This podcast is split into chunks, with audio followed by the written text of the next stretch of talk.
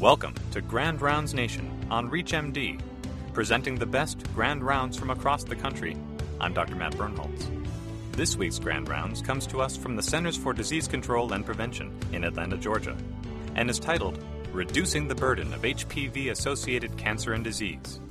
Here's Dr. Thomas Frieden, Director of the CDC.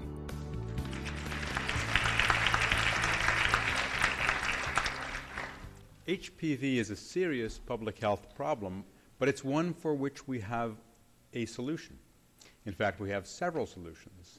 The challenge is to scale them up. So, what you'll hear about this afternoon is the burden of HPV, the progress we've made in scaling up vaccination, and some of the barriers that we're facing. Barriers in terms of cost, barriers in terms of healthcare systems and our ability to reach the populations most at risk, whether they're in this country or abroad, and barriers in terms of continuing innovation and the relationship between vaccination and screening and treatment. So it's an interesting topic and an important one. It's one of the many topics that shows how essential it is that we get the interface between public health and clinical medicine right in order to protect people as effectively as possible. We have an effective anti cancer vaccine. The challenge is that we have not framed it as such nor scaled it up as such. So, moving forward, I think it's very important that we recognize that we can control HPV, the most common uh, STD in the U.S., and in doing so, we can prevent many cancers and uh, significant morbidity as well as healthcare costs. But it's not going to be easy um, because there are real challenges, and yet there are enormous opportunities. So, the sooner we get on with it, the more people we can protect. Thank you very much.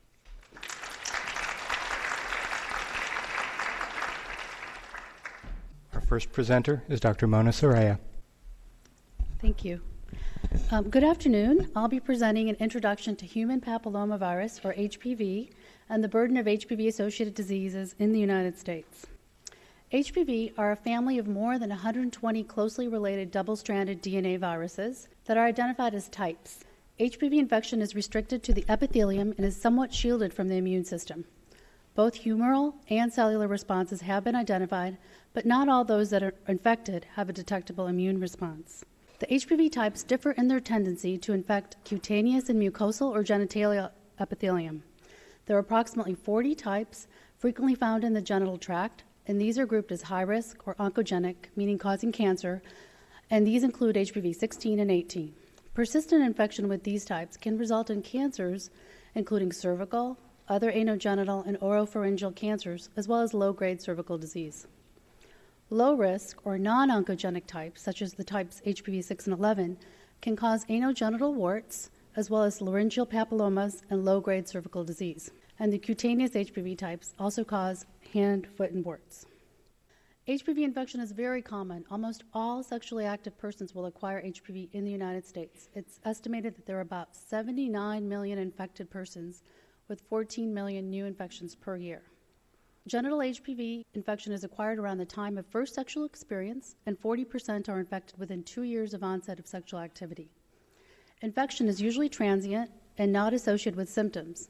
An infection with one type of HPV is not protective against infection with another type.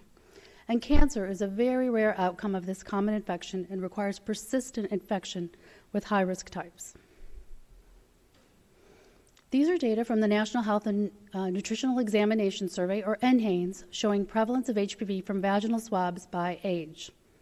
The peak point prevalence of both high risk, over 40%, and low risk types, about 35%, is in the early 20s. It's important to understand that point prevalence means current infection and does not translate into current cancer risk because most of these infections actually clear. Before I focus on the burden of cancer caused by HPV, I want to review burden of disease caused by low risk HPV types. There are over 300,000 new cases of genital warts each year, and the peak incidence is in persons aged 20 to 29 years. Although a benign condition that doesn't progress to precancer or cancer, genital warts are typically, typically recur and may lead to repeat clinical visits, treatments, and psychosocial stigma Recurrent respiratory papillomatosis, RRP, is a rare condition in which warts grow in the throat. RRP occur in children as well as adults, and can result in airway obstruction requiring multiple surgeries. HPV infections are usually transient and are often associated with mild cytological abnormalities. These cytological abnormalities can be detected with a pap test and are the basis for cervical cancer screening. Persistent infection with the high risk HPV types is uncommon but is required for progression to precancerous lesions and invasive cancer. And the peak of precancer occurs in the late 20s, and the peak of cancer inc- incidence occurs in the late, uh, mid to late 40s. The one HPV associated cancer for which screening is routinely recommended for is cervical cancer. Cervical cancer screening traditionally has consisted of a pap test where a spatula or a brush is used to collect the cells from the surface of the cervix. If abnormal cells are found, a biopsy may be indicated to determine next steps for management. In the past decade, HPV testing has been added to the screening armamentarium with the PAP to allow for increased sensitivity of detection of high grade precancer and also allowing for safe extension of screening intervals. In the United States, cervical cancer rec- recommendations now include both PAP and HPV testing, and for the first time, recommendations from various groups are in near complete harmonization. The three major organizations, the American Cancer Society, the U.S. Preventive Services Task Force, and the American College of Obstetricians and Gynecologists, now recommend that all women start screening at age 21, regardless of when they started having vaginal intercourse. Between ages 20 to 29, they should be screened with a PAP only every three years and not the HPV testing due to the natural history of HPV and cervical cancer. Starting at ages 30 to 65, women actually have a choice between screening with the HPV and the PAP test every five years, known as co testing, or every three years with the PAP alone. Both organizations that considered this issue recommended screening vaccinated women in the same way as unvaccinated women. Information on the burden of cancers in the United States comes from our cancer registries. 100% of our population is covered with U.S. cancer registries. Full coverage allows for good characterization of cancers that are associated with HPV and will allow examination of geographic, racial, as well as other disparities. These are data from the annual report to the nation, which is published by three lead organizations on cancer surveillance the ACS, CDC, and the NCI. And this year's focus was on HPV associated cancers and it shows the average number of new HPV associated cancers overall and by sex from 2005 to 2009. There were approximately 32,000 cancers uh, that were HPV associated, 35% of which were cervical and 36% were oropharyngeal. When you look at women, among women, there were 20,000 HPV associated cancers, of which 55% were cervical. Among males, the most common cancer was oropharyngeal cancer, making up approximately 78%. Of note, since cancer registries do not routinely collect HPV status, HPV associated cancers are defined as cancers at, occurring at a specific anatomic site. In addition to invasive cancers, we estimate from administrative data or cancer registry data an estimated 1.4 million cervical disease or pre invasive cervical cancer and another 40,000 of the highest grade of anal, vulvar, and vaginal precancers. There are some differences in HPV associated cervical cancer rates by race ethnicity, with higher incidence rates among Hispanic, Black, and Amer- American Indian Alaska Native women compared with whites.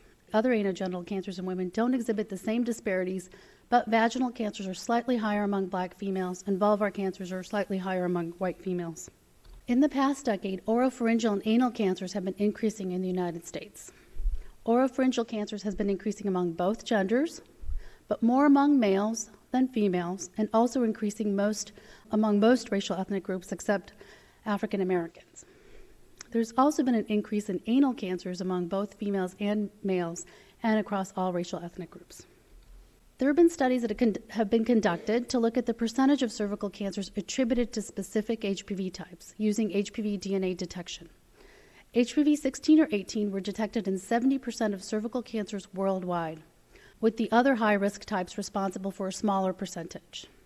These data and other similar data lead to development of vaccines focused on prevention of HPV 16 and 18, as Dr. Dunne will discuss later. In the U.S., we conducted a special study using population based cancer registries and have been able to update our estimates for HPV type specific cervical cancer as well as other cancers. We found 66% of cervical cancers, 55% of vaginal cancers, 79% of anal cancers and 62% of oropharyngeal cancers could be attributed to HPV 16 or 18. So overall, we estimate 26,000 are HPV attributable cancers, and of those, 21,000 are attributable to 16 and 18. Total costs of HPV associated disease is $8 billion, including $6.6 billion due to routine screening. With new technologies, it's hoped that there can be more efficient screening, augmented by more organized screening systems and vaccination, leading to a reduction of the screening costs. In summary, HPV is a common infection and a cause of both malignant and non malignant disease. The outcomes are burdensome, costly, and stigmatizing. Approximately 26,000 of the cancers are thought to be HPV attrib- attributable, with 21,000 being potentially preventable by the current vaccines we have. Anal and oropharyngeal cancers are increasing, and racial ethnic disparities do exist for some of these cancers. There are new screening guidelines that are newly harmonized in the United States, and screening recommendations are unchanged for vaccinated individuals, but this might change in the future with higher vaccine uptake and better information systems. I would like to now introduce you to Dr. Eileen Dunne.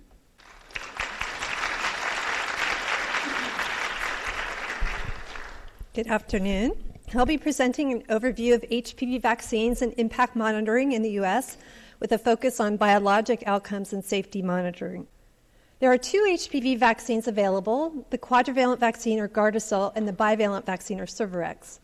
Both are made with virus like particles or VLPs, which are made with one of the outer capsid proteins of the virus. And they protect they provide protection against specific types. The VLPs do not include any infectious material. Gardasil is made with HPV 6, 11, 16, 18 VLPs, and Cervarix is made with HPV 16, 18 VLPs. The vaccination schedule is similar, three doses over six months, as noted. In clinical trials, these vaccines have been demonstrated to have very high efficacy in the population of young women and men through age 26 years who did not have evidence of exposure or infection to specific HPV vaccine types evaluated. For cervical precancers, bivalent and quadrivalent HPV vaccines had over 92% efficacy in females. For vaginal and vulvar precancers, quadrivalent HPV vaccine demonstrated 100% efficacy in females. For anal precancer, quadrivalent HPV vaccine demonstrated 75% efficacy in males. And finally, for genital warts, quadrivalent HPV vaccine had over 89% efficacy in males and females. There are no clinical trial data to demonstrate efficacy for prevention of oral pharyngeal or penile precancers. However, because many of these are attributable to HPV 16, HPV vaccine is likely to offer protection against these outcomes as well. It's important to note there is no evidence of efficacy against existing HPV infection or disease. There's been an evolution of HPV vaccine recommendations in the U.S. over the last seven years based on available data and new vaccine licensures and indications. The quadrivalent vaccine was first licensed in June of 2006, and ACIP recommended this vaccine for routine use in females 11 or 12 years of age and through age 26 years for those who were not previously vaccinated. In October of 2009, the bivalent vaccine was licensed for use and the recommendations for females changed to either quadrivalent or bivalent vaccine is recommended for females aged 11 or 12 years and through age 26 years. Also, in October of 2009, the quadrivalent HPV vaccine was licensed for males to prevent genital warts. At this time, ACIP recommended that males may be given vaccine to prevent genital warts. From 2009 to 2011, more data became available to consider revised recommendations for men including cost effectiveness, efficacy for prevention of anal cancer, burden of disease, and acceptability. In October of 2011, the ACIP recommended quadrivalent vaccine routinely for males age 11 or 12 years and through age 21 years. These are the current ACIP HPV vaccine recommendations. Routine vaccination of females age 11 or 12 years with three doses of either bivalent or quadrivalent HPV vaccine and routine vaccination of males aged 11 or 12 years with three doses of quadrivalent HPV vaccine. The recommendations for older ages differ, with vaccination through age 26 years for females and through age 21 years for males. Monitoring of HPV vaccines in the U.S. includes a variety of different objectives, such as vaccine safety, impact on infection and disease bur- burden, vaccine coverage, and evaluation of behaviors and attitudes. For this talk, I will focus on the first two objectives vaccine safety and impact on infection and disease burden. And Shannon and Amy will discuss vaccination coverage in the U.S. later. There are also ongoing efforts with national surveys to evaluate behaviors and attitudes, including PAP testing behavior and sexual practices over time. Vaccine safety monitoring is important for a number of reasons. High safety standards are required of vaccines as these products are given to healthy populations for prevention of disease. Although there are rigorous safety requirements for pre licensure trials, these trials are often too small to detect rare events, and special populations may not be adequately represented. Finally, post licensure monitoring of vaccine safety is critical to maintain public confidence in immunization. There are three main systems in place for post licensure vaccine safety. These include the Vaccine Adverse Event Reporting System, or VAERS. This is a national spontaneous or passive reporting system in which providers, patients, or others report adverse events following vaccination. The system can detect if there's a potential vaccine safety concern or signal, but it's not designed to assess causality. There's also the Vaccine Safety Datalink, or VSD, which is a system that evaluates rates and risk estimates for various outcomes and provides a near real time evaluation through rapid cycle analysis on specific safety concerns. Finally, the Clinical Immunization Safety Assessment, or CISA, can evaluate clinically complex vaccine adverse events and research on biologic mechanisms. I'd like to summarize the VSD safety evaluation of HPV vaccine. Among over 600,000 doses administered to females aged 9 through 26 years, there was no increased risk for any of the pre specified events, including Guillain Barre syndrome, seizure, syncope, and venous thromboembolism. So far, the total doses of HPV vaccine administered within VSD include over 2 million doses, about 270,000 doses given to males. For cancers, an estimated 70% of cervical and 90% of non cervical HPV associated cancers are potentially preventable by either vaccine. And this is about 21,000 cases of cancer each year. 13,000 are in women and 8,000 are in men. In addition, there's a large burden of cervical pap test abnormalities. An estimated 30 to 70% of these abnormalities detected through routine cervical cancer screening are preventable by either vaccine. And this is about a million cases in women each year. Finally, 90% of genital warts are preventable by quadrivalent vaccine, about 325,000 cases of genital warts in men and women each year. We'll return for more from this session of Grand Rounds Nation after a short break.